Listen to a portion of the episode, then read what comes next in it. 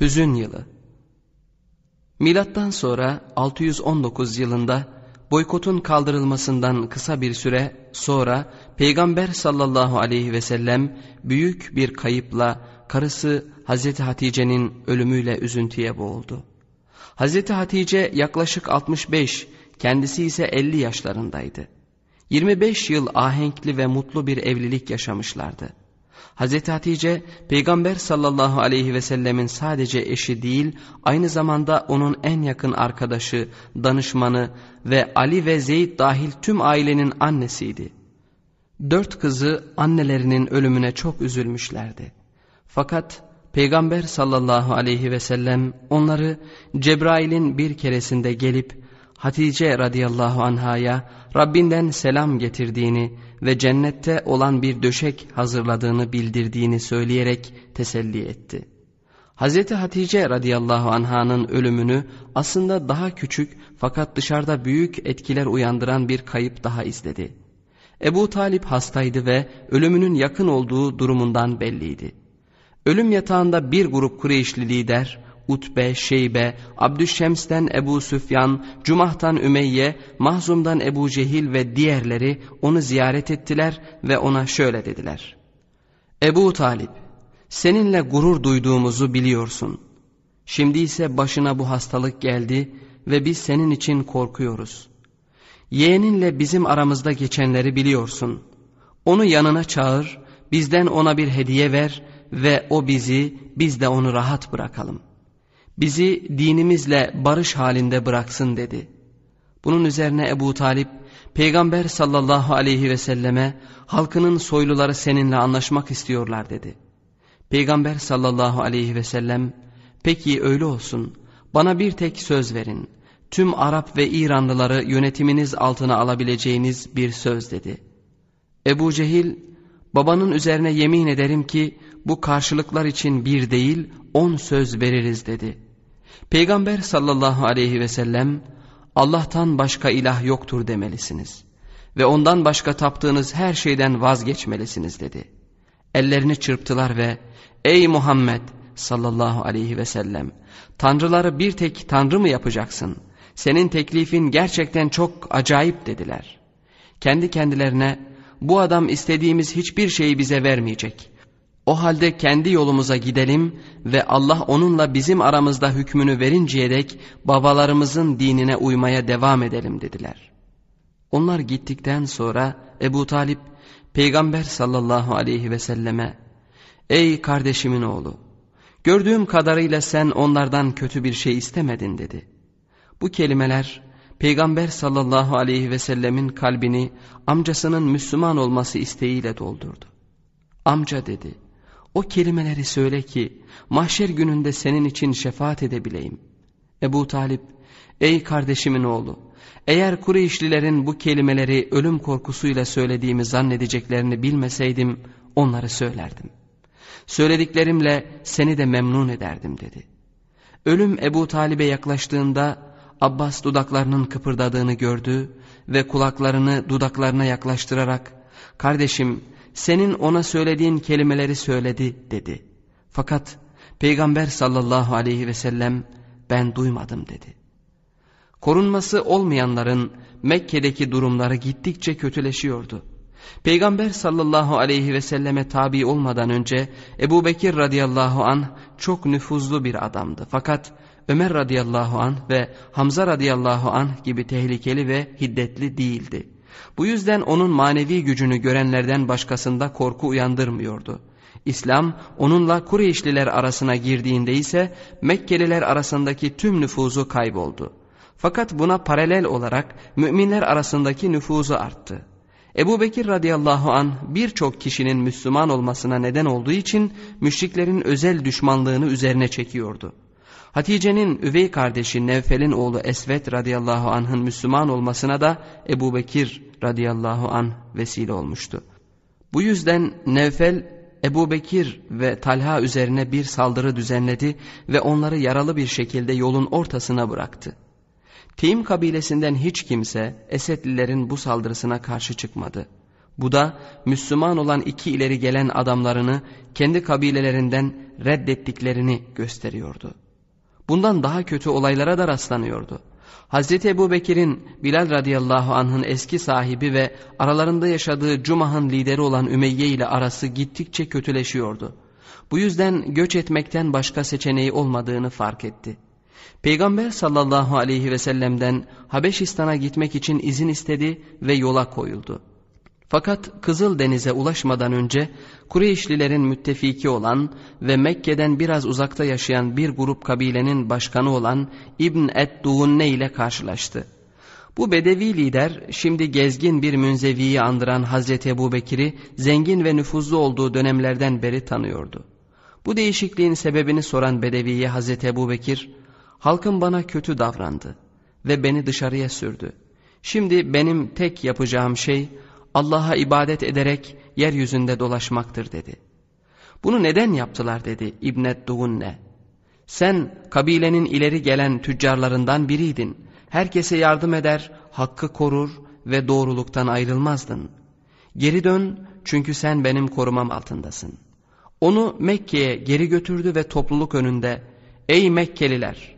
Ben Ebu Kuhafe'nin oğlunu korumam altına alıyorum. Ona iyilikten başka bir şey yapılmasına izin vermeyin dedi. Kureyşliler onun korumasını kabul ettiler ve Ebu Bekir radıyallahu anh'ın emniyette olacağına söz verdiler. Fakat Beni Cumahlılar İbnet Duğunne'ye ona Rabbine duvarlar arasında ibadet etmesini, duyulmadan ve görülmeden namaz kılıp Kur'an okumasını söyle. Çünkü onun görünüşü çok etkileyici.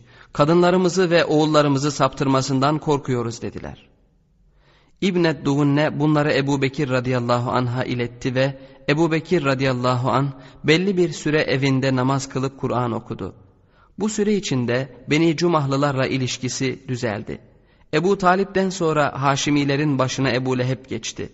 Fakat Ebu Leheb'in yeğenini koruması sadece sözde kalıyordu ve Peygamber sallallahu aleyhi ve selleme her zamankinden daha kötü davranılıyordu. Bir gün evinin önünden geçen bir adam kapısını açtı ve yemek kabının içinde kokmuş sakatat attı. Bir keresinde de evinin bahçesinde namaz kılarken adamın biri üstüne kan ve pislik dolu bir işkembe attı. Peygamber sallallahu aleyhi ve sellem onu atmadan önce bir sopanın ucuna taktı ve kapının önünden ''Ey Abdülmenaf oğulları bu ne biçim korumadır?'' diye bağırdı. İşkembeyi atanın Rukiye'nin kocası Osman radıyallahu anh'ın üvey babası olan Şemsli Ukbe olduğunu görmüştü. Eve döndüğünde kızlarından biri onu hem yıkayarak temizliyor hem de ağlıyordu. Ağlama küçük kızım dedi. Allah babanı koruyacak. Bu olaydan sonra Peygamber sallallahu aleyhi ve sellem Taif'te yaşayan Sakiflilerden yardım istemeye karar verdi. Bu karar onun Mekke'deki durumunun ne kadar kötü olduğunu göstermektedir. Allah'ın eviyle eşdeğer gördükleri Lat putunun koruyucuları olan Taiflilerden ne beklenebilirdi? Taif'te de Mekke'de olduğu gibi istisna kişiler bulunabilirdi.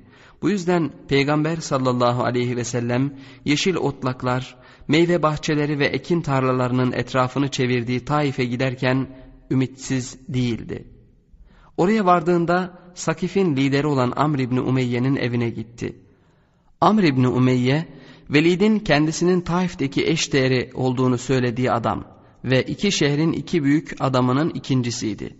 Fakat Peygamber sallallahu aleyhi ve sellem onlara İslam'ı tebliğ edip düşmanlarına karşı korunma istediğinde içlerinden biri hemen eğer Allah seni gönderdiyse Kabe'de asılı olanların hepsini aşağıya indiririm dedi.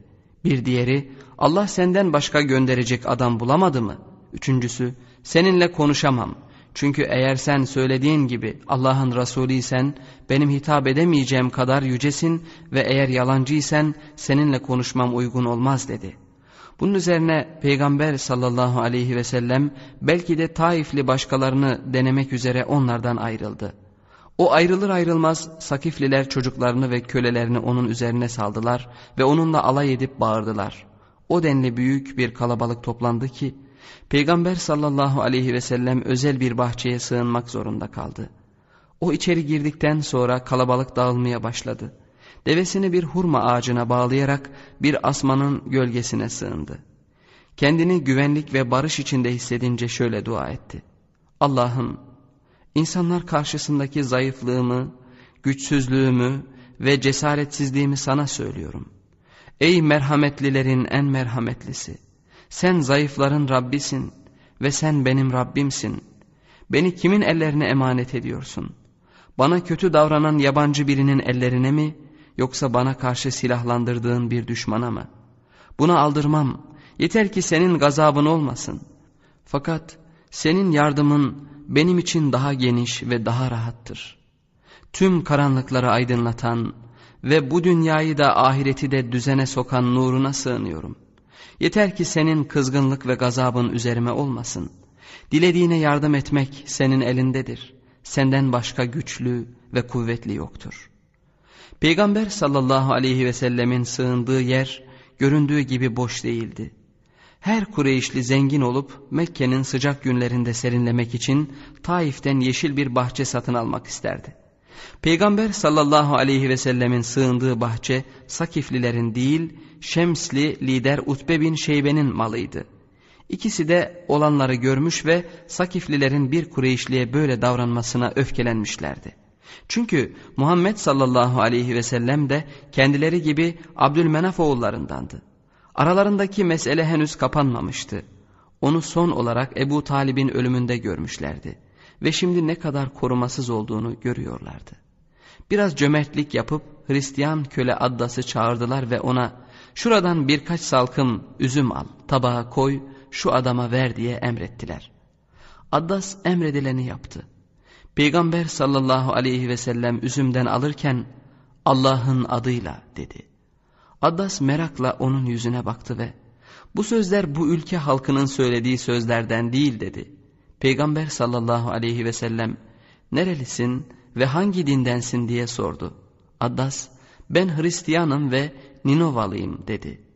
Hazreti Peygamber sallallahu aleyhi ve sellem yani doğruluk timsali Matta'nın oğlu Yunus'un şehrinden dedi.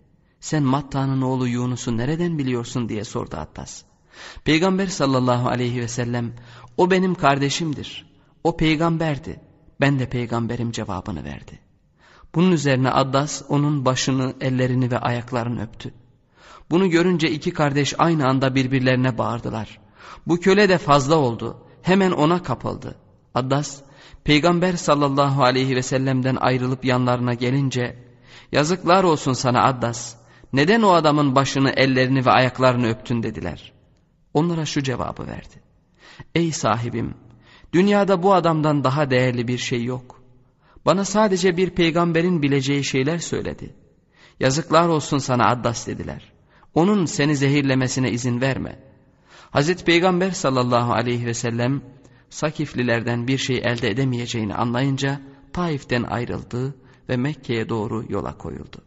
O gece geç saatte Nahle Vadisi'ne ulaştı. Nahle Mekke ile Taif'in tam ortasındaydı. Tam peygamberliğinin reddedildiğine inandığı bir anda çok uzaklardan, Ninova'dan gelen bir adam onun peygamberliğini kabul etmişti.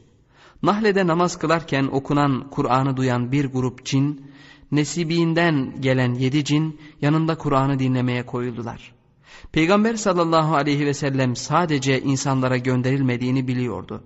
Kısa bir süre önce gelen vahiy bunu teyit ediyordu. Biz seni alemler için yalnızca bir rahmet olarak gönderdik. Daha önce indirilen surelerden birinde de hem insanları hem de cinleri cennet ve cehennemle korkutmak için gönderildiği bildiriliyordu. Yeni gelen bir ayette de de ki bana gerçekten şu vahyolundu. Cinlerden bir grup dinleyip de şöyle demişler. Doğrusu biz büyük hayranlık uyandıran bir Kur'an dinledik. O Kur'an gerçeğe ve doğruya yöneltip iletiyor. Bu yüzden de biz ona iman ettik. Bundan böyle Rabbimize hiç kimseyi ortak koşmayacağız.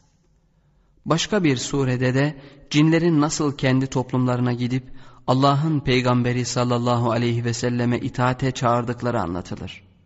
Hazreti Peygamber sallallahu aleyhi ve sellem iki gün kadar önce kendisini evinden ayrılmaya zorlayan şartlara geri dönmek istemiyordu.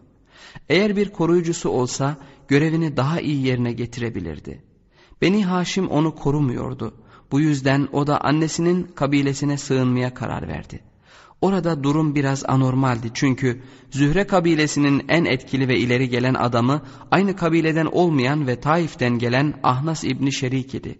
Uzun süreden beri Zühre'nin müttefiki olduğu için Zühreliler onu başkanları olarak kabul ediyorlardı. Hazreti Peygamber sallallahu aleyhi ve sellem ondan yardım istemeye karar vermişti. Yolu üzerinde kendinden daha hızlı giden bir atlıya rastladı ve ondan Ahnas'a şöyle bir mesaj gönderdi. Muhammed sallallahu aleyhi ve sellem dedi ki, Allah'ın mesajını insanlara aktarabilmem için beni koruman altına alır mısın? Atlı o denli hızlıydı ki, Hazreti Peygamber sallallahu aleyhi ve sellem oraya ulaşmadan olumsuz cevabı geri dönerek iletti. Ahnas sadece bir müttefik olduğunu ve kabilenin üstüne bir koruma yüklemeye hakkı bulunmadığını bildiriyordu. Mekke'den çok uzakta olmayan Peygamber sallallahu aleyhi ve sellem aynı ricayı Süheyl'e gönderdi. Onun cevabı da aynı şekilde ümit kırıcıydı fakat öne sürdüğü sebebin İslam'a karşı çıkışıyla ilgisi yoktu. Kabileler arası bir meseleye yol açmak istemiyordu. Mekke vadisi içinde onun kabilesi diğerlerinden uzak bir konumdaydı. Çünkü Luay'ın oğlu Amir'in soyundan geliyordu. Halbuki diğer bütün kabileler Kâb'ın soyundan geliyordu. Peygamber sallallahu aleyhi ve sellem şehre girmekten vazgeçti ve ilk vahyin geldiği Hira mağarasına gitti. Oradan kendisine daha yakın olan ve boykotu kaldıran beş kişiden biri olan Nevfel'in şefi Mutim'e haber gönderdi. Mutim bunu kabul etti ve bırakın şehre girsin diye haber gönderdi. Ertesi sabah oğulları ve yeğenleriyle silahlanmış bir şekilde Muhammed sallallahu aleyhi ve sellemi Kabe'ye götürdü. Ebu Cehil onlara Peygamber sallallahu aleyhi ve sellemin takipçileri mi olduklarını sordu. Onlar sadece onu korumamız altına alıyoruz dediler ve mahzumlu da sizin koruduğunuzu biz de koruruz demekten başka söyleyecek söz bulamadı. Senin yüzünün nuru Ebu Talib'in karısı Fatıma radıyallahu anha kocasının ölümünden önce veya sonra Müslüman olmuştu. Ali ve Cafer radıyallahu anhumanın kız kardeşleri olan kızı Ümmühani radıyallahu anha da İslam'a girmişti. Fakat kocası Hubeyre Allah'ın birliği mesajına kapalıydı.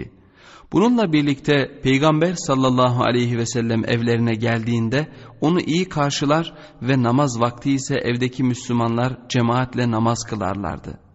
Bir keresinde hepsi yatsı namazını Peygamber sallallahu aleyhi ve sellemle birlikte kıldıktan sonra Ümmühani Peygamber sallallahu aleyhi ve sellemi geceyi kendi evlerinde geçirmeye davet etti.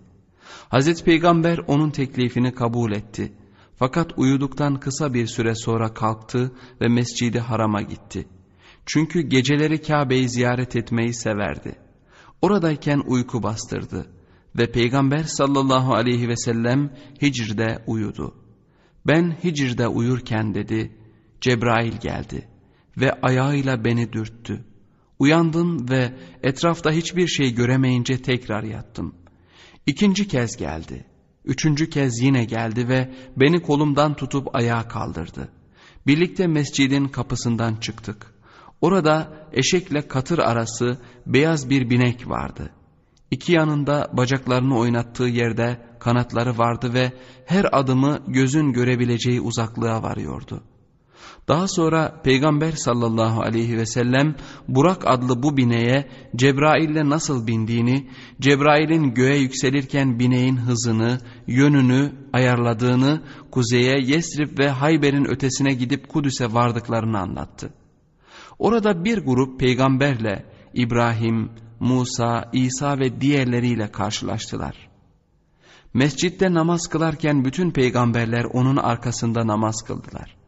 Daha sonra Hz. Muhammed sallallahu aleyhi ve sellemin önüne iki fıçı kondu.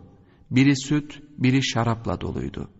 Peygamber sallallahu aleyhi ve sellem süt dolu fıçıdan aldı ve içti. Şarap fıçısına dokunmadı. Bunun üzerine Cebrail aleyhisselam şöyle dedi. Sen doğru yola yöneltildin. Sen de halkını o yola yönelttin ve şarap sana yasaklandı. Daha sonra kendisinden öncekiler gibi Ennuh, İlyas, İsa ve Meryem gibi o da bu dünyadan semaya yükseltildi. Kudüs toprağının ortasındaki bir taşın üstünden tekrar Burak'a bindi. Burak onu yükseltti ve İlyas'ın ateş arabasının işlevini gördü. Artık kendi asıl halinde görünen Cebrail aleyhisselam onları dünyevi şekil, yer ve zamandan uzaklaştırıp semaya yükseltti. Yedi semadan her birinden geçerken Muhammed sallallahu aleyhi ve sellem kendisiyle birlikte Kudüs'te namaz kılan peygamberleri tekrar gördü. Dünyada onları cismani bir şekilde görmüştü. Oysa şimdi onları semavi şekillerinde görüyor ve gördüklerine hayretle bakıyordu. Yusuf aleyhisselamın yüzünün dolunayın parlaklığı gibi olduğunu ve tüm güzelliklerin yarısına sahip olduğunu söylemişti. Fakat bu bile onun diğer peygamberler karşısındaki şaşkınlığını gidermemiş, bu yüzden de ayrıca Harun'un güzelliğinden bahsetmiştir. Gökte gördüğü bahçelerle ilgili şunları söylemiştir. Yay büyüklüğündeki bir cennet parçası güneşin doğup battığı tüm alandan daha iyidir. Eğer cennet kadınlarından biri yeryüzünün insanlarına görünse, gökle yer arasındaki bütün alanı ışık ve güzel koku ile doldurur. Orada gördüğü her şeyi ruh gözüyle görüyordu. Tüm dünyevi yaratıklara nazaran kendi ruhsal tabiatı hakkında şöyle demiştir. Adem aleyhisselam henüz su ile çamur arası bir şeyken ben peygamberdim. Göğe yükselişinin zirvesi Sidretül Münteha en son sidir ağacıydı. Kur'an'da bu şekilde belirtilmiştir ve Peygamber sallallahu aleyhi ve sellemin hadislerine dayanan eski bir tefsirde şunlar geçer. Sidr ağacının kökü tahtadır ve bu ağaç peygamber olsun, Cebrail aleyhisselam olsun herkesin bilme noktasının sınırını belirler. Onun ötesi Allah'tan başka herkese gizlidir. Evrenin bu sınırında Cebrail aleyhisselam Muhammed sallallahu aleyhi ve selleme asıl şekliyle yaratıldığı gibi göründü. Daha sonra ayette geçtiği gibi sidreyi örten örtmekteyken göz kayıp şaşmadı ve sınırı taşmadı. Andolsun o Rabbinin en büyük ayetlerinden olanını gördü. Taberi tefsirine göre ilahi nur sidir ağacına inmiş ve onun ötesindeki her şeyi gizlemiştir. Peygamber sallallahu aleyhi ve sellem gözü kayıp şaşmamış ve sınırı aşmamıştır. Bu peygamberin senin yüzünün nuruna sığınıyorum sözünün karşılığıydı. Sidir ağacında peygamber sallallahu aleyhi ve sellem ümmeti için 50 rekat namaz kılma emrini aldı. Aynı zamanda İslam inancını ortaya koyan şu ayeti de öğrendi. Peygamber kendisine Rabbinden indirilene iman etti. Müminler de tümü Allah'a, meleklerine, kitaplarına ve peygamberlerine inandı. Onun peygamberleri arasında hiçbirini diğerlerinden ayırt etmeyiz. İşittik ve itaat ettik. Rabbimiz bağışlamanı dileriz. Varış ancak sanadır dediler. Daha önce yükseldikleri gibi yedi gökten tekrar indiler. Peygamber sallallahu aleyhi ve sellem bu konuda şunları söyler.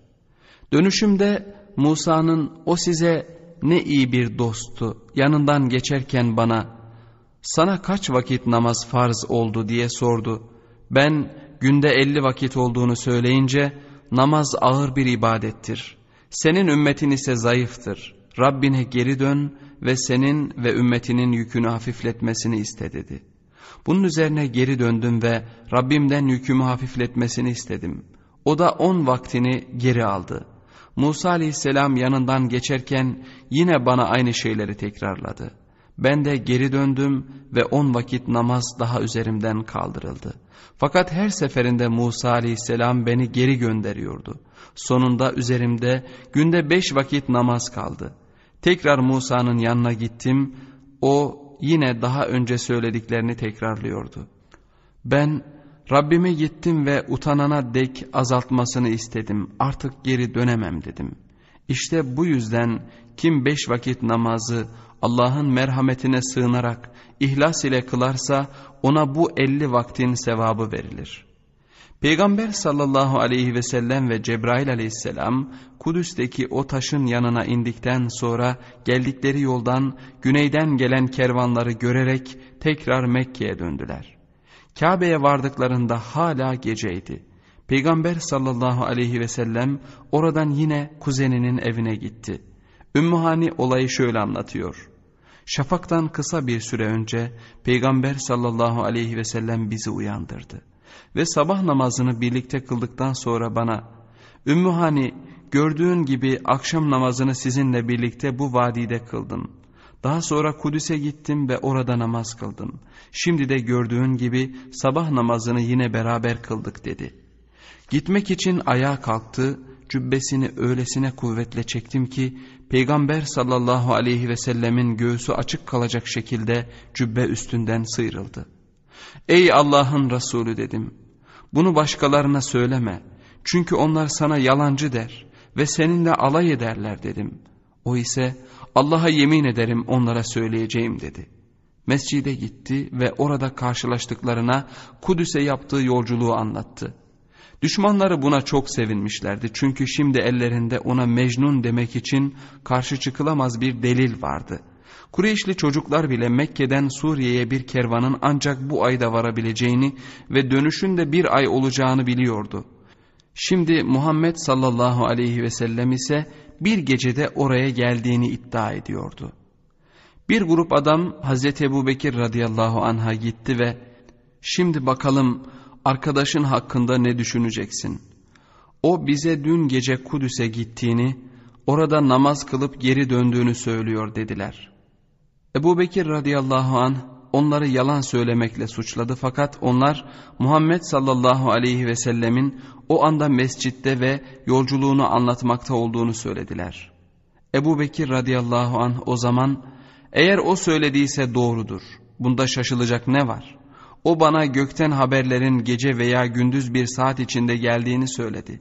Ben onun doğru söylediğini biliyorum. Bu sizin yersiz itirazlarınızın ötesinde bir olaydır dedi. Daha sonra o da mescide gitti ve yine aynı şekilde tasdik etti. Eğer o söylediyse doğrudur. O zamandan itibaren Peygamber sallallahu aleyhi ve sellem Ebu Bekir radıyallahu anha doğrunun tasdikçisi ve doğrunun şahidi anlamına gelen Es-Sıddık adını verdi.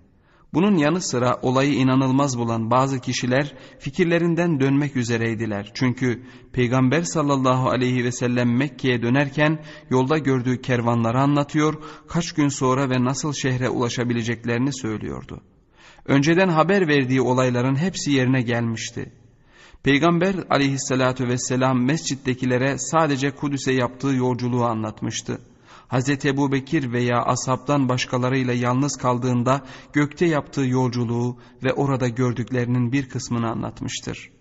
Bunlar genellikle daha sonraki yıllarda sorulan sorulara verilen cevaplar şeklinde ortaya çıkmıştır.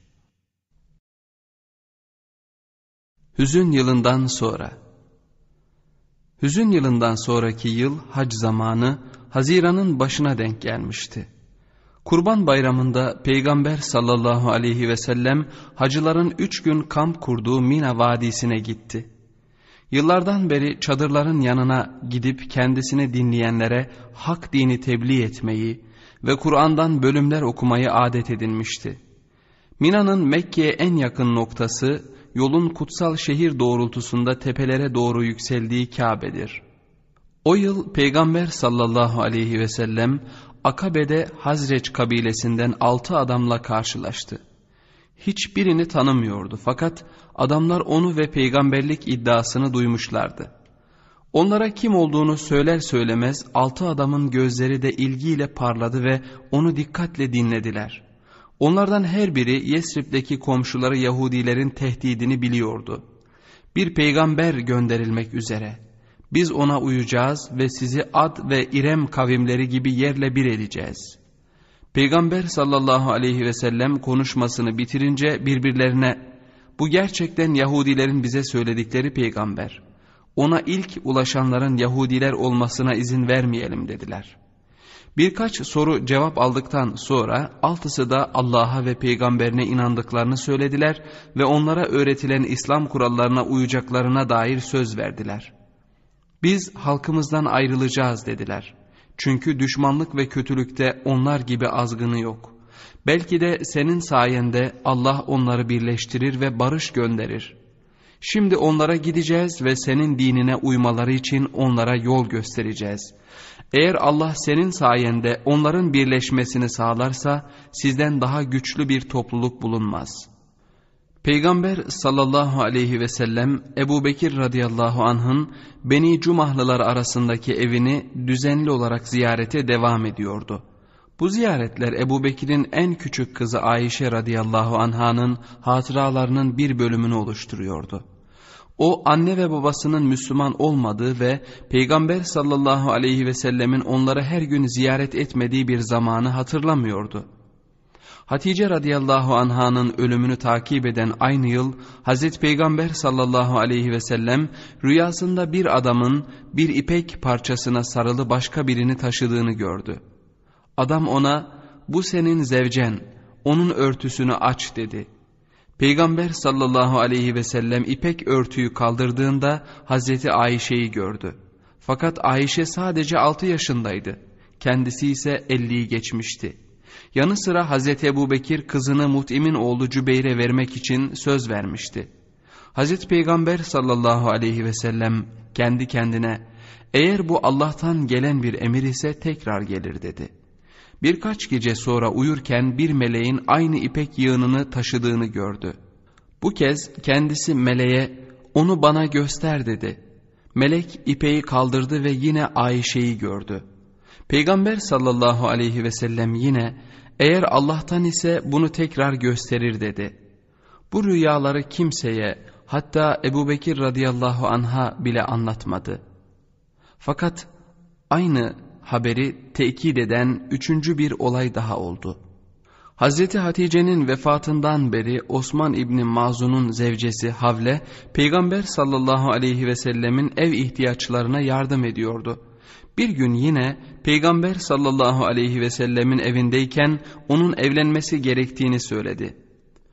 Peygamber sallallahu aleyhi ve sellem ona kiminle evleneceğini sorduğunda ise ya Ebu Bekir'in kızı Aişe ya da Ze'meh'in kızı Sevde ile cevabını verdi. Süheyl'in yengesi ve kuzeni olan Sevde 30 yaşlarında bir duldu. İlk kocası Süheyl'in kardeşi Sekran onu da Habeşistan'a birlikte götürmüştü. Onlar Mekke'ye ilk dönenler arasındaydılar. Dönüşlerinden kısa bir süre sonra Sekran ölmüştü. Peygamber sallallahu aleyhi ve sellem Havle'den teklif ettiği iki gelinle de evlilik girişimlerinde bulunmasını istedi. Sevde'nin cevabı hizmetindeyim ey Allah'ın Resulü oldu. Peygamber sallallahu aleyhi ve sellem ona sana evlilikte vekil olacak bir adam seç diye haber gönderdi. Sevde Habeşistan'dan dönen kayını Hatip'i seçti ve Hatip onu evlendirdi. O sırada Ebu Bekir radıyallahu anh de Mut'im'i Ayşe'den vazgeçmeye kolaylıkla ikna etmişti ve Ayşe de Sevde'den birkaç ay sonra Hazreti Peygamber'in eşi oldu. Nikah sırasında Hazreti Ayşe yoktu. Nikah akdi Peygamber sallallahu aleyhi ve sellem ile babası arasında yapıldı. Ayşe radıyallahu anha daha sonraları konumunda bir değişiklik olduğunu bir gün evin yakınında arkadaşlarıyla oynarken annesinin elinden tutup içeriye soktuğu zaman anladığını anlatmıştır. Annesi ona artık sokakta oynamamasını, bunun yerine arkadaşlarının ona gelmesini söyledi.'' Ayşe radıyallahu anha annesi ona hemen evlendiğini söylememesine rağmen durumu tahmin ediyordu ve sokak yerine bahçe duvarlar arasında oynamaktan başka yaşamı eskisi gibi devam etti.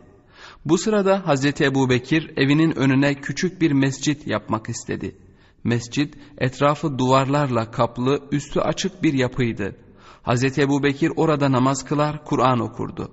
Fakat duvarlar yeteri kadar yüksek olmadığı için çoğunlukla bir grup adam onu Kur'an okurken seyredip dinler ve okuduğu vahyin etkisiyle derinleşen kişiliğini fark ederdi. Ümeyye, Ebu Bekir'in neden olduğu ihtidaların artacağından korkuyordu. Onun teklifi üzerine Kureyş liderleri İbn Duğunne'ye bir mesaj gönderdiler ve koruma şartlarına Ebu Bekir radıyallahu anh'ın uymadığını, mescidin duvarlarının evden bir bölüm sayılmayacak denli alçak olduğunu haber verdiler. Eğer Rabbine duvarlar arasında ibadet edecekse bırak yapsın dediler. Fakat eğer açıktan ibadet etmek istiyorsa korumanı onun üzerinden kaldır.'' Ebu Bekir radıyallahu an mescidinden vazgeçmek istemiyordu. Bu yüzden İbnet Duhunne ile yaptığı anlaşmayı resmen bozdu. Allah'ın koruması bana yeter dedi. İşte o gün Peygamber sallallahu aleyhi ve sellem ona ve diğer müminlere şu haberi verdi. Sizin hicret edeceğiniz yer bana gösterildi. İki kaya yığın arasında suyu bol ve hurma ağaçlarıyla dolu bir yer gördüm. Yesrib'in cevabı Düşmanlık ve kötülükle yoğrulmuş. Halklarını böyle tanımlarken altı yeni Müslüman abartma yapmıyorlardı. İç savaşın dördüncü çatışması olan bu az, bu vahşeti ortadan kaldırıp barış getirmemiş, savaşa sadece belli bir süre için ara vermeye yol açmıştı. Bu uzun süren çatışmalar ve şiddetin gün geçtikçe artması, düşünebilen adamları bu sorunun sadece ortak bir başkanla, Kusay'ın Kureyş'i birleştirdiği gibi kendilerini birleştirecek bir adamla çözülebileceğini düşünmeye itmişti. Vaha'nın ileri gelenlerinden biri olan Abdullah İbni Ubey'e çoğu kişi muhtemel kral gözüyle bakıyordu. O son çatışmada Evs'e karşı savaşmamış, çatışmadan hemen önce adamlarını geri çekmişti. Bununla birlikte yine de bir Hazreçliydi ve Evslilerin kendi kabilelerinden olmayan bir kralı kabul edip etmeyecekleri şüpheliydi. Harzeçli altı adam İslam'ın mesajını kendilerini dinleyen herkese ilettiler. Ertesi yaz milattan sonra 621'de beş tanesi tekrar hacca geldiler. Beraberlerinde ikisi Evsli yedi kişi daha getirdiler. Akabe'de bu 12 adam Peygamber sallallahu aleyhi ve selleme biat ettiler. Bu biat birinci Akabe biatı olarak bilinir. İçlerinden biri şöyle anlattı. İlk Akabe'de geceleyin Peygamber sallallahu aleyhi ve selleme biat ettik. Allah'a ortak koşmayacağımıza, hırsızlık yapmayacağımıza, zina etmeyeceğimize, çocuklarımızı öldürmeyeceğimize, iftira etmeyeceğimize ve haktan ayrılmadıkça ona itaat edeceğimize söz verdik. O da bize şöyle dedi. Eğer bu söze uyarsanız cennet sizindir.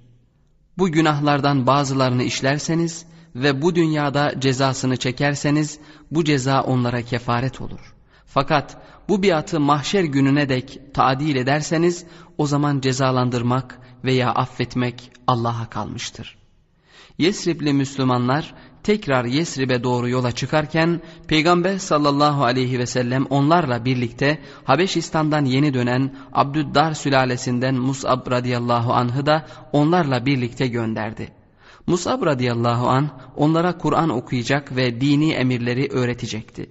Mus'ab önceki yıl Müslüman olan altı kişiden biri olan Esad İbni Zürare'nin evine misafir oldu. Mus'ab radıyallahu anh aynı zamanda namazlarda da imam olacaktı. Çünkü Müslüman olmalarına rağmen ne Evs'ten ne de Hazreç'ten diğerlerine önderlik edecek kadar bilgili kimse yoktu. Kayle'nin iki oğlunun soyundan gelenler arasındaki rekabet yıllardan beri sürüyordu. Bununla birlikte iki kabile arasında evlilikler meydana geliyordu.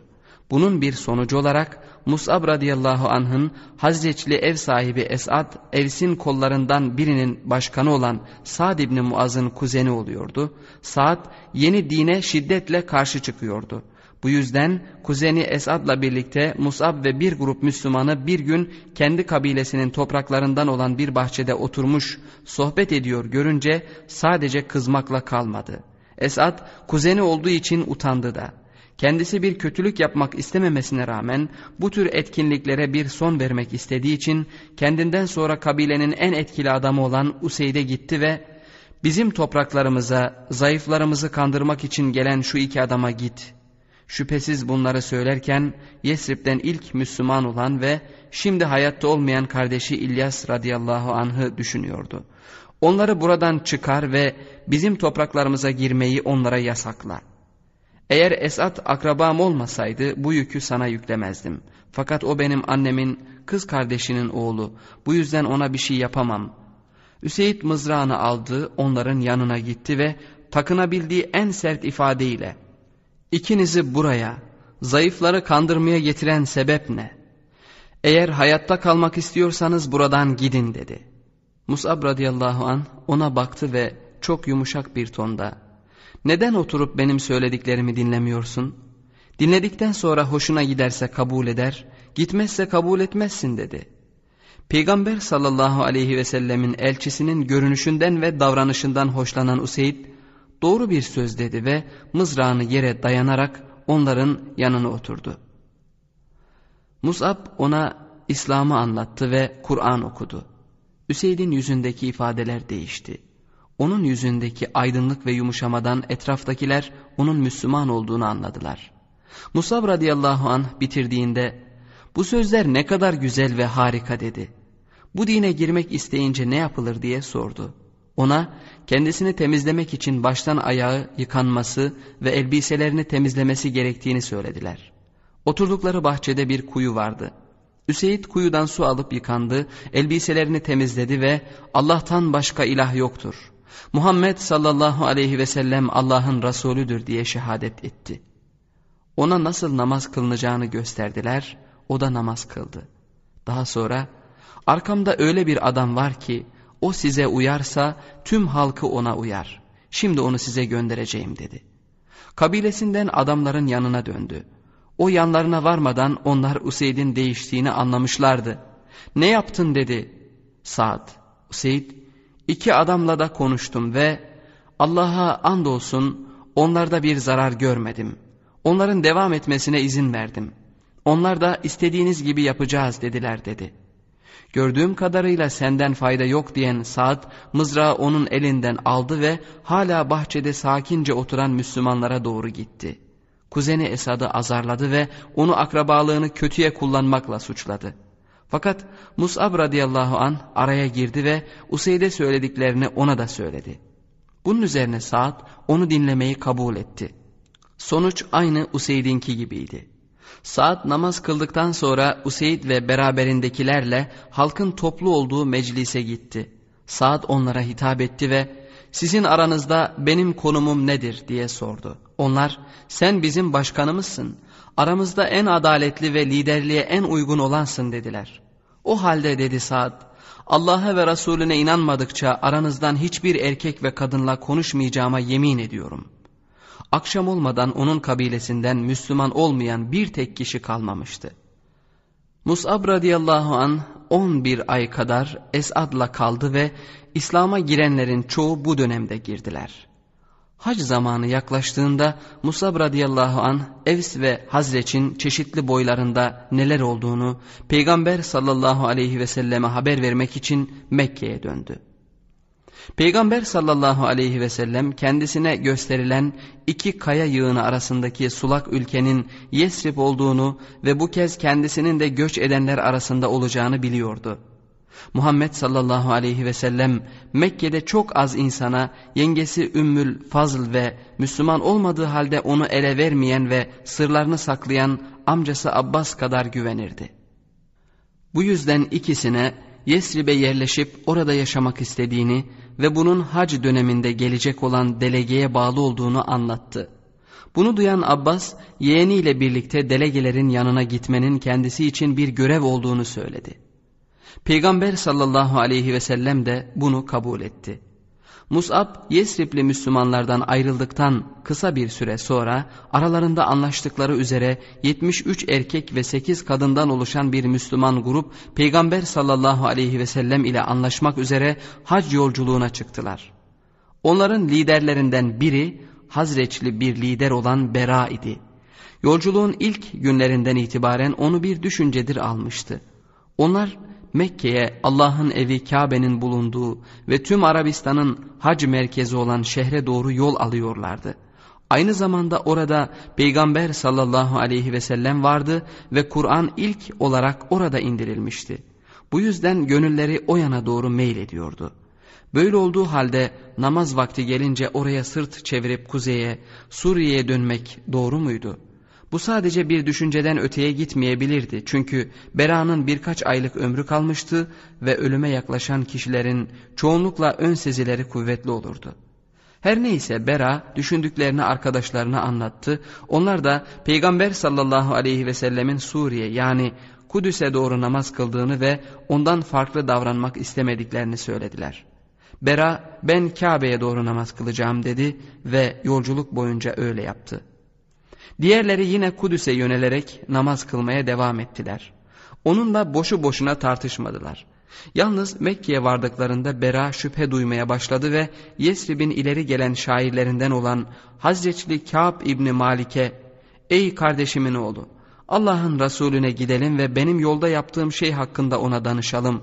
Çünkü ben sizin bana karşı olduğunuzu hissediyorum dedi. Bunun üzerine rastladıkları Mekkeli bir adama henüz hiç görmedikleri Peygamber sallallahu aleyhi ve sellemi nerede bulabileceklerini sordular. Adam amcası Abbas'ı tanıyor musunuz dedi. Onlar da tanıdıklarını söylediler. Çünkü Abbas sık sık Yesrib'e gelirdi. Adam mescide girin Abbas'ın yanında oturan odur dedi. Peygamber sallallahu aleyhi ve sellemin yanına gittiler. O Bera'nın sorusuna şu cevabı verdi. Senin bir yönün vardı, onu korumalıydın. Bu söz birçok anlama çekilebilirdi. Fakat Bera, Peygamber sallallahu aleyhi ve sellemin yaptığı gibi namazda yönünü tekrar Kudüs'e çevirmeye başladı. Mekke'ye aralarında Yesribli putperestlerin de bulunduğu bir kervanla yolculuk ettiler. Putperestlerden biri Beni Salime'nin lideri ve çok etkili bir adam olan Hazreçli Ebu Cabir Abdullah İbni Amr yolculuk sırasında Mina'da Müslüman oldu. Hazreti Peygamberle daha önceki gibi Akabe'de haccı takip eden iki geceden sonraki gece gizlice buluşmayı kararlaştırmışlardı. İçlerinden biri o geceyi şöyle anlatıyor. O gece kervandaki diğer adamlarla birlikte Gecenin üçte biri geçene dek uyuduk. Daha sonra yavaşça kalktık ve kaya kuşu kadar sessiz bir şekilde hepimiz Akabe yakınında toplandık. Orada Allah'ın Resulü gelene dek bekledik. Onunla birlikte hala atalarının dinine uyan amcası Abbas da gelmişti. Müslüman olmamasına rağmen Abbas yeğenini güvenilir ellere teslim etmek istiyordu. Peygamber sallallahu aleyhi ve sellem oturduktan sonra ilk önce Abbas konuştu. Ey Hazreçliler! Araplar Evis ve Hazreç'e böyle hitap ederlerdi. Muhammed sallallahu aleyhi ve sellemin bizim aramızda ne kadar itibarlı olduğunu ve onu nasıl koruyup ona kabilesi ve ailesi içinde şerefli ve saygın bir kişi olarak davrandığımızı biliyorsunuz. Buna rağmen o sizi seçti ve sizinle birlikte olmak istiyor. Bu nedenle eğer ona verdiğiniz sözü tutmaya ve onu karşı çıkanlardan korumaya söz veriyorsanız alın bu yük sizindir. Fakat o size geldikten sonra onu ele vereceğinizi düşünüyorsanız onu şimdiden bırakınız. Söylediklerini duyduk dediler. Fakat ey Allah'ın Resulü sen konuş, kendin ve Rabbin adına istediğini seç. Kur'an okuyup İslam ve Allah'la ilgili bazı bilgiler söyledikten sonra Peygamber sallallahu aleyhi ve sellem bu anlaşmayı şu şartla yapıyorum. Bana verdiğiniz sözden sonra beni eşlerinizi ve çocuklarınızı koruduğunuz gibi koruyacaksınız dedi. Bera radıyallahu anh kalktı. Peygamber sallallahu aleyhi ve sellemin elini tuttu ve seni hakla gönderen Allah'a yemin olsun ki seni onları koruduğumuz gibi koruyacağız. Ey Allah'ın Resulü biatımızı kabul et.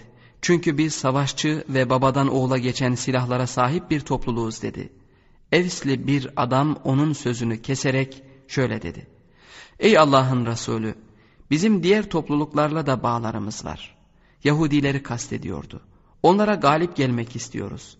Ya biz sana biat eder Allah da sana zafer verirse sen kendi halkına dönüp bizi bırakırsan Peygamber aleyhissalatü vesselam gülümsedi. Hayır siz benimsiniz ben de sizinim. Sizin savaştığınızla savaşır barıştığınızla barışırım dedi.'' Daha sonra şöyle dedi.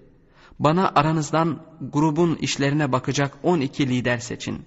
Bunun üzerine 9'u Hazreçli, 3'ü Evsli, 12 lider seçtiler. Adamların 62'si ve 2 kadın da Hazreçli olduğu için Hazreçli liderler çoğunluktaydı. Hazreçli 9 liderden ikisi Esad ve Bera idi. Evsli 3 liderden biri ise Sa'd ibn Muaz'ın radıyallahu an vekili olarak gösterdiği Useyd'di. Topluluk teker teker biat etmeye hazırlanırken önceki yıl biat eden 12 kişiden biri olan Hazreçli bir adam Hazreçliler bu adama biat etmenin ne anlama geldiğini biliyor musunuz dedi. Onlar biliyoruz dediler. Adam onları duymazdan gelerek devam etti. Siz siyah, kırmızı, tüm insanlara savaş açmaya söz veriyorsunuz. Bu yüzden eğer mallarınız eksildiğinde ve bazılarınız öldürüldüğünde onu terk edeceğinizi düşünüyorsanız onu şimdi bırakın. Çünkü onu o zaman terk ederseniz bu dünyada da ahirette de utanç duymanıza sebep olur. Fakat eğer sözünüzden dönmeyeceğinizi düşünüyorsanız onu alın çünkü Allah'a andolsun bu hem dünya hem de ahiret için kurtuluştur. Mallarımız elimizden gitse de öldürülsek de onu kabul ediyoruz. Ya Resulallah eğer bu sözümüzü yerine getirirsek bizim için ne var dediler. Peygamber aleyhissalatü vesselam cennet dedi. Onlar da o halde elini bize uzat dediler. Elini tutup biat ettiler. Şeytan o sırada Akabe'nin tepesinde onları gözlüyor ve dinliyordu. Kendisini tutamayınca muzammam, zemmedilen, suçlanan diye yüksek sesle bağırdı. Peygamber aleyhissalatü vesselam bağıranın şeytan olduğunu biliyordu. Ona şöyle cevap verdi. Ey Allah'ın düşmanı sana fırsat vermeyeceğim. Göçler Peygamber sallallahu aleyhi ve sellem Mekke'deki Müslümanları Yesrib'e hicret etmeye teşvik ediyordu. Müslümanlardan biri daha önce oraya hicret etmişti. Ebu Talib'in ölümü yeğeni Ebu Seleme'nin koruyucusuz kalmasına neden olmuştu. Bu yüzden Ebu Seleme karısını ve küçük oğulları Seleme'yi bir deveye bindirdi ve kendisi yürüyerek Yesrib'e yola çıktı. Fakat Ümmü Seleme Mahzum'un diğer kolundan yani Beni el-Mugire'dendi ve Ebu Cehil'in kuzeni oluyordu. Ailesinden bazıları onları takip ettiler ve devenin ipini Ebu Seleme'nin elinden aldılar.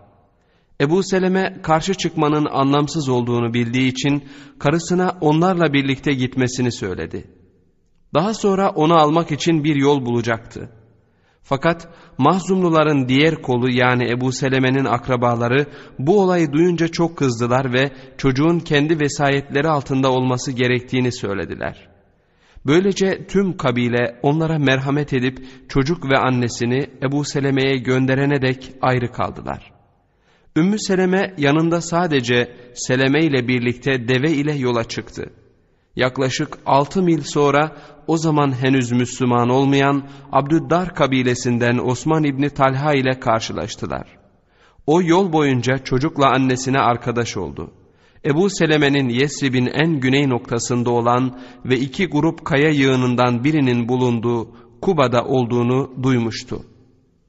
Hurma bahçelerini görünce Osman Ümmü Seleme'ye kocan bu şehirde selametle git dedi ve kendisi tekrar Mekke'ye döndü. Ümmü Seleme onun bu yardımını hiç unutmadı ve onu nazikliğinden dolayı hep övdü. İkinci Akabe biatından sonra Kureyşli Müslümanlar yavaş yavaş hicret etmeye başladılar. İlk gidenler arasında Peygamber sallallahu aleyhi ve sellemin kuzenlerinden bazıları, Cahş ve Umeyye'nin oğulları ve kızları, Abdullah, kör olan kardeşi Ebu Ahmet ve Zeynep ile Hanne adında iki kız kardeşleri vardı. Onlarla birlikte uzun yıllardan beri Abdüşşems'in müttefiki olan birçok Beni Esedli gitti. Hamza ve Zeyd radıyallahu anhuma bir süre için eşlerini Mekke'de bırakıp gittiler.'' Fakat Osman radıyallahu an, Rukiye radıyallahu anhayı ve Ömer radıyallahu anhı yanına alarak gittiler. Hafza'nın kocası Sehim kabilesinden Huneys de onlarla birlikteydi. Ebu Seleme'nin üvey kardeşi Ebu Sabra, Süheyl'in kızı olan karısı Ümmü Gülsüm'le birlikte gitmişti. Peygamber sallallahu aleyhi ve sellemin genç kuzenlerinden olan Tulayb ve Zübeyir de gidenler arasındaydı. Hazreti Ebu Bekir ve Ali dışında tüm Müslümanlar hicret edince Ebu Bekir radıyallahu an Peygamber sallallahu aleyhi ve sellem'den hicret etmek için izin istedi.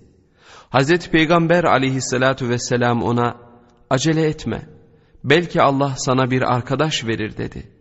Ebu Bekir radıyallahu an Peygamber sallallahu aleyhi ve sellemi beklemesi gerektiğini anladı ve iki devesinin akasya yapraklarıyla beslenmesi için adamlarına emir verdi. Kureyşliler hicret edenleri durdurabilmek için ellerinden geleni yaptılar. Süheyl'in diğer kızı da daha önce Habeşistan'a gittiği gibi kocası Ebu Huzeyfe ile Yesrib'e gitmişti. Fakat Süheyl bu kez oğlu Abdullah'ı kaçırmamak için gözünü ondan ayırmıyordu. Daha önce Habeşistan'a hicret eden Sehimli lider As'ın oğlu Hişam'ın başına da aynı şey gelmişti. Kureyşliler tarafından Necaşi'yi Müslümanlara karşı kışkırtmak için gönderilen adam onun üvey kardeşi Amr'dı. Hişam'ın teyzesinin oğlu Ömer Yesrib'e birlikte gitmeyi planlamıştı. Mekke'den ayrı ayrı çıkacaklar ve şehrin 10 mil kadar kuzeyinde Edat dikenliğinde buluşacaklardı. Mahzumlu Ayyaş da onlarla yolculuk edecekti. Fakat kararlaştırılan saatte Hişam gelmedi. Bunun üzerine kararlaştırdıkları üzere Hişam'ı beklemeden Ömer ve ailesi Ayyaş'la yola koyuldular. Hişam'ın babası ve kardeşleri bu planı öğrenmişler ve onu zorla Mekke'de tutmuşlardı. Ona o kadar çok işkence etmişlerdi ki sonunda onu İslam'dan döndüğünü açıklamaya ikna ettiler. Ayyaş ise Ömer'le birlikte Yesrib'e varmıştı. Fakat onun üvey kardeşleri Ebu Cehil ve Haris onu takip ettiler ve annelerinin onu görene dek saçlarını taramamaya ve güneşin altında oturmaya yemin ettiğini haber verdiler. Ayyaş buna çok üzüldü. Fakat Hazreti Ömer ona onlar seni dininden döndürmekten başka bir şey istemiyorlar. Çünkü Allah'a andolsun ki eğer bitler anneni rahatsız ederse saçını tarar, güneş onu kavurmaya başladığında ise gölgeye sığınır dedi. Fakat Ayyaş dinlemiyordu. Mekke'ye dönüp annesinin yeminini bozması gerektiğine inanıyordu. Aynı zamanda Mekke'de bıraktığı parasını da almak istiyordu. Fakat Hz. Ömer radıyallahu anh'ten ayrıldıktan kısa bir süre sonra Ebu Cehil ve Haris ona saldırdılar. Ellerini ve ayaklarını bağlayıp şehre bir esir gibi getirdiler. Ey Mekkeliler! Bizim kendi akılsızlarımıza yaptığımızı siz de kendinizinkine yapın diye bağırdılar. Hişam gibi Ayyaş'ta işkence sonucu İslam'dan döndüğünü açıkladı. Fakat ikisi için de bu son değildi. Kısa bir süre sonra bunun affedilmeyecek bir suç olduğunun farkına vardılar. Ömer de aynı fikirdeydi. Fakat bir süre sonra şu ayet nazil oldu. De ki, ey kendi aleyhlerinde olmak üzere ölçüyü taşıran kullarım! Allah'ın rahmetinden umut kesmeyin. Şüphesiz Allah bütün günahları bağışlar. Çünkü O bağışlayandır, esirgiyendir. Azap size gelip çatmadan evvel Rabbinize yönelip dönün ve ona teslim olun. Sonra size yardım da edilmez. Hz. Ömer radıyallahu an bu ayetleri bir kağıda yazdı ve onları Hişam'a göndermenin bir yolunu buldu. Hişam şöyle dedi. O yazı bana geldiğinde gözlerime iyice yaklaştırdım sonra uzaklaştırdım. Fakat Allah'ım onu anlamama yardım et diyene kadar ne yazdığını anlayamadım.'' Daha sonra Allah Celle Celaluhu onu benim kalbime yerleştirdi ve onu bizim söylediklerimiz ve bize söylenenler için nazil olduğunu anladım. Hişam bu ayetleri Ayyaş'a gösterdi. İkisi de tekrar İslam'a girdiler ve kaçmak için bir fırsat beklemeye başladılar. Bir suikast Hişam ve Ayyaş'ın İslam'dan döndüklerini açıklamaları sürekli akan göçleri durduramadığı için ezilen Kureyş'in kazandığı küçük bir zaferdi. Artık Mekke'deki büyük evlerden bazıları sahipsizdi. Diğerlerinde ise birkaç yaşlıdan başka kimse kalmamıştı. Sadece on yıl kadar önce çok zengin ve ahenkli görünen şehri bir tek adam değiştirmişti. Fakat bu tür gelip geçici üzüntü ve eseflerin yanı sıra Mekkeliler kuzeyde dinleriyle çatışınca hiçbir akrabalık bağını tanımayan bu insanların toplandığı Yesrib'de kendileri için büyük bir tehlikenin geliştiğinin farkındaydılar. Hz. Peygamber sallallahu aleyhi ve sellemin ''Ey Kureyşliler! Sizi yerle bir edeceğim sözünü unutmuyor ve görünürde hiç korkulacak bir şey yokken korkuyorlardı.'' Gözlerini onun üzerinden hiç ayırmadıkları halde o Yesrib'e kaçmanın bir yolunu bulmuş ve artık bu söz bir tehdit olmaktan çıkmıştı. Peygamber sallallahu aleyhi ve sellemin koruyucusu Mut'im'in ölmesi meydanı onlara bıraktı. Meydanı daha da temizlemek için Kureyş liderleri mecliste toplandığında Ebu Leheb orada bulunmadı. Uzun tartışmalardan sonra bazılarının isteksiz olmasına rağmen Ebu Cehil'in bu tehlikeyi kökten halletmek için öne sürdüğü plan kabul edildi. Her kabile güçlü, güvenilir ve silahlandırılmış bir genç seçecek ve bu seçilen adamlar aynı anda Muhammed sallallahu aleyhi ve selleme saldıracaklardı. Hepsi onun kanını akıtacak, böylece de hiçbir kabile tek başına cinayetten sorumlu tutulmayacaktı. Çünkü Beni Haşim bütün Kureyşli kabilelerle uğraşamazdı. Onların öne sürdüğü diyeti de ödeyeceklerdi. Böylece bütün kabileler yaşadığı sürece kendilerine rahat vermeyecek olan bu adamdan kurtulacaklardı. Cebrail aleyhisselam peygamber sallallahu aleyhi ve selleme gelmiş ve ne yapması gerektiğini söylemişti. Öğle vakti ziyaret için uygun olmayan bir vakitte Peygamber sallallahu aleyhi ve sellem doğruca Ebu Bekir radıyallahu anh'ın evine gitti. Hazreti Ebu Bekir onu kapıda görür görmez önemli bir olay olduğunu anladı. Peygamber sallallahu aleyhi ve sellem geldiğinde Ayşe ve ablası Esma babalarının yanındaydılar. Hazreti Peygamber sallallahu aleyhi ve sellem Allah bu şehirden ayrılıp hicret etmem için izin verdi dedi. Hazreti Ebu Bekir benimle mi diye sordu. Evet seninle dedi Peygamber sallallahu aleyhi ve sellem. Hazreti Ayşe o zaman yedi yaşındaydı. Daha sonraları şöyle derdi. O güne dek Ebu Bekir'in bu sözleri duyduğunda ağladığı gibi bir kişinin sevinçten ağlayabileceğini bilmiyordum. Planlarını yaptıktan sonra Peygamber sallallahu aleyhi ve sellem evine döndü. Ve Hazreti Ali radıyallahu anha Yesrib'e gideceğini, onun kendisindeki emanetleri sahiplerine verinceye kadar Mekke'de kalması gerektiğini söyledi. Peygamber sallallahu aleyhi ve selleme hala el-emin deniyordu ve kafirler bile hiç kimseye güvenmedikleri mallarını ona emanet ediyorlardı. Hazreti Peygamber sallallahu aleyhi ve sellem Hazreti Ali'ye Kureyşlilerin kendisine suikast hazırladıklarını Cebrail'in haber verdiğini de söyledi. Onu öldürmek için seçilen genç adamlar geceleyin onun evinin dışında buluşmak üzere sözleşmişlerdi. Fakat sayılarının tamamlanmasını beklerken evden kadın sesleri Sevde, Ümmü Eymen, Ümmü Gülsüm ve Fatıma'nın seslerini duydular. Bu onların düşünmesine sebep oldu.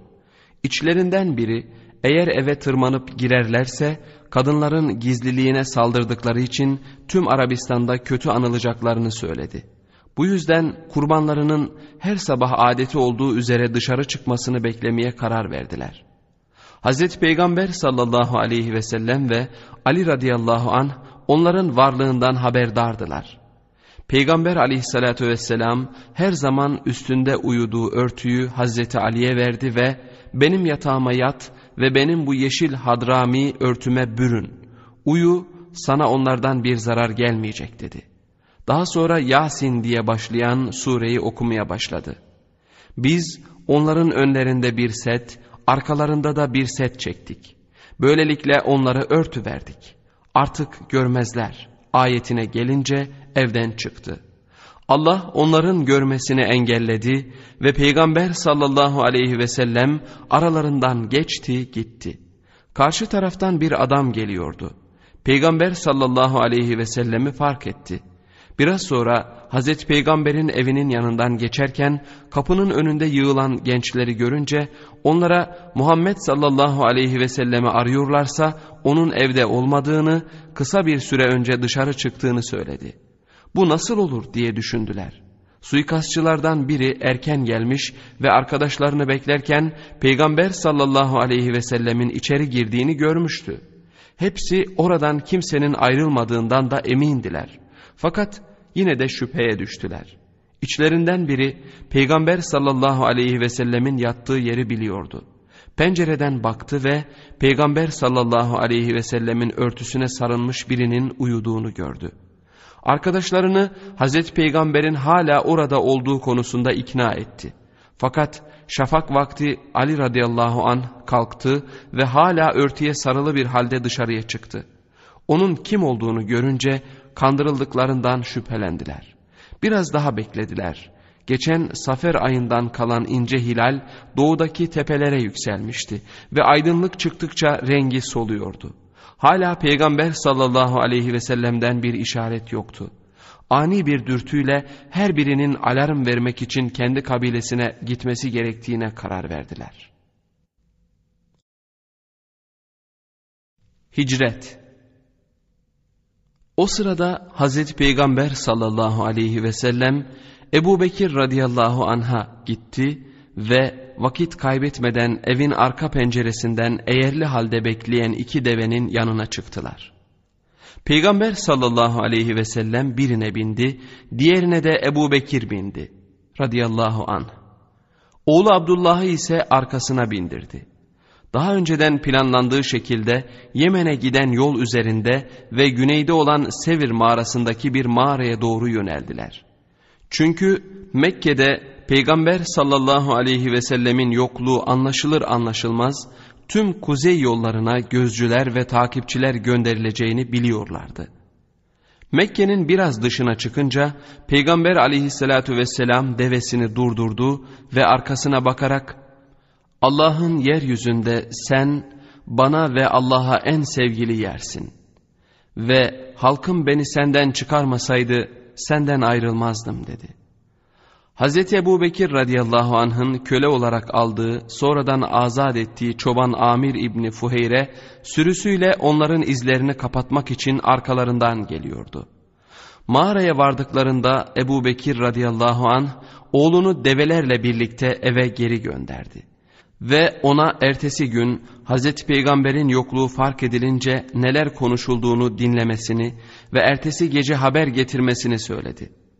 Amir koyunlarını gündüz her zamanki gibi diğer çobanlarla otlatacak, akşam olduğunda ise Mekke ile Sevr arasında Abdullah'ın izlerini kapatmak için dolaştıracaktı. Ertesi gece Abdullah ve kardeşi Esma mağaraya onlara yemek getirdiler. Verdikleri haber şuydu. Hz. Muhammed sallallahu aleyhi ve sellemi yakalayıp getirene yüz deve ödül verilecekti. Atlılar Mekke'den Yesrib'e giden tüm yolları ikisini de birlikte yakalamak için araştırıyorlardı. Ebu Bekir radıyallahu anh da yok olduğu için ikisinin beraber gittiğini tahmin ediyorlardı. Fakat Abdullah'ın belki de bilmediği başka bir grup onun Mekke dışındaki mağaralardan birinde olabileceğini düşünüyordu. Yanı sıra çöl Arapları iyi iz sürerlerdi. Sıradan bir bedevi arkasından bir koyun sürüsü takip etse bile küçük izler arasındaki büyük izleri fark ederek oradan iki veya üç deve geçtiğini bile anlayabilirdi. Kaçanların güneyde bir yerde olmaları muhtemel değildi. Fakat bu kadar büyük bir ödül için her yol denenebilirdi ve sevre giden yolda koyun izleri arasındaki deve izleri de anlaşılabilirdi. Üçüncü gün dağın sessizliğini kaya güvercini olduklarını tahmin ettikleri iki kuşun kanat çırpışlarından ve ötmelerinden çıkan sesler bozdu. Kısa bir süre sonra derinden gelen fakat sanki dağa tırmanan birileri varmış gibi gittikçe yükselen insan sesleri duydular.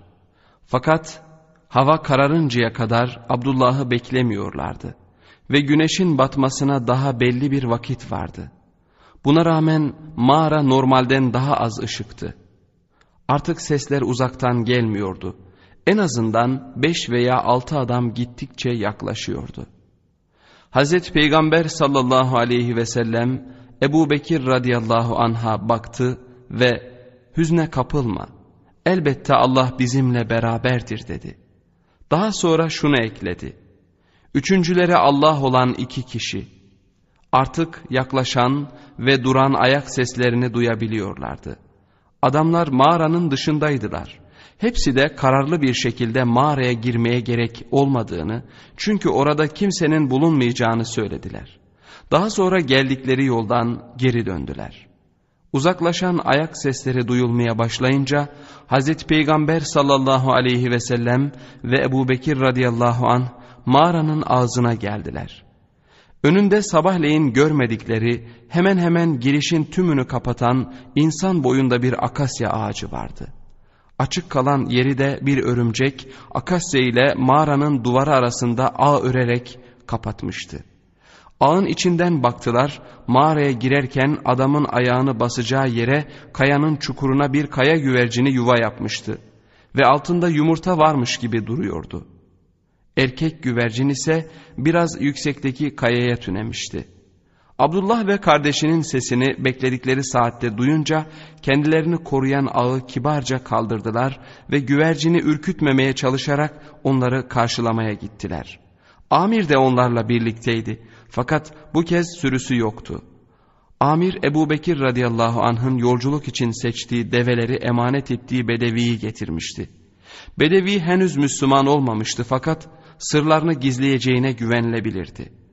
Bu adam onları Yesrib'e sadece gerçek bir çöl adamının bilebileceği yollardan götürecekti. Bedevi onları iki dağ arasındaki vadide yanında Hazreti Ebu Bekir'in iki devesi ve kendi için aldığı bir deve ile birlikte bekliyordu. Hazreti Ebu Bekir radıyallahu an ihtiyaçlarına yardım etmek üzere amiri arkasına bindirecekti. Mağaradan çıktılar ve düzlüğe indiler. Esma bir çanta dolusu yiyecek getirmişti. Fakat ip getirmeyi unutmuştu. Bu yüzden kuşağını çıkardı, ikiye yırttı ve birini babasının semerine çantayı bağlamakta kullandı, diğerini de kendine ayırdı. Bu olaydan sonra ona iki kuşaklı adı verildi. Ebu Bekir radıyallahu an peygamber sallallahu aleyhi ve selleme develerin en iyisine binmesi için verdiğinde o ben benim olmayan deveyle gitmem dedi. Ebu Bekir radıyallahu an fakat o senin ey Allah'ın Resulü dedi. Hayır dedi. Peygamber aleyhissalatu vesselam onun için kaç para ödedin? Hazreti Ebu Bekir söyledi. Peygamber aleyhissalatu vesselam deveyi o fiyattan alıyorum dedi. Hazreti Peygamber aleyhissalatu vesselam daha önce birçok kez ondan hediye kabul ettiği halde bu özel bir durum olduğu için Ebu Bekir radıyallahu an hediye etmekte ısrar etmedi. Bu durum Resulün hicretiydi. Allah rızası için yurdundan tüm bağlarını koparmasıydı. Bu nedenle hicret yani yaptığı fedakarlık sadece kendinin olmalı ve başkasıyla paylaşılmamalıydı.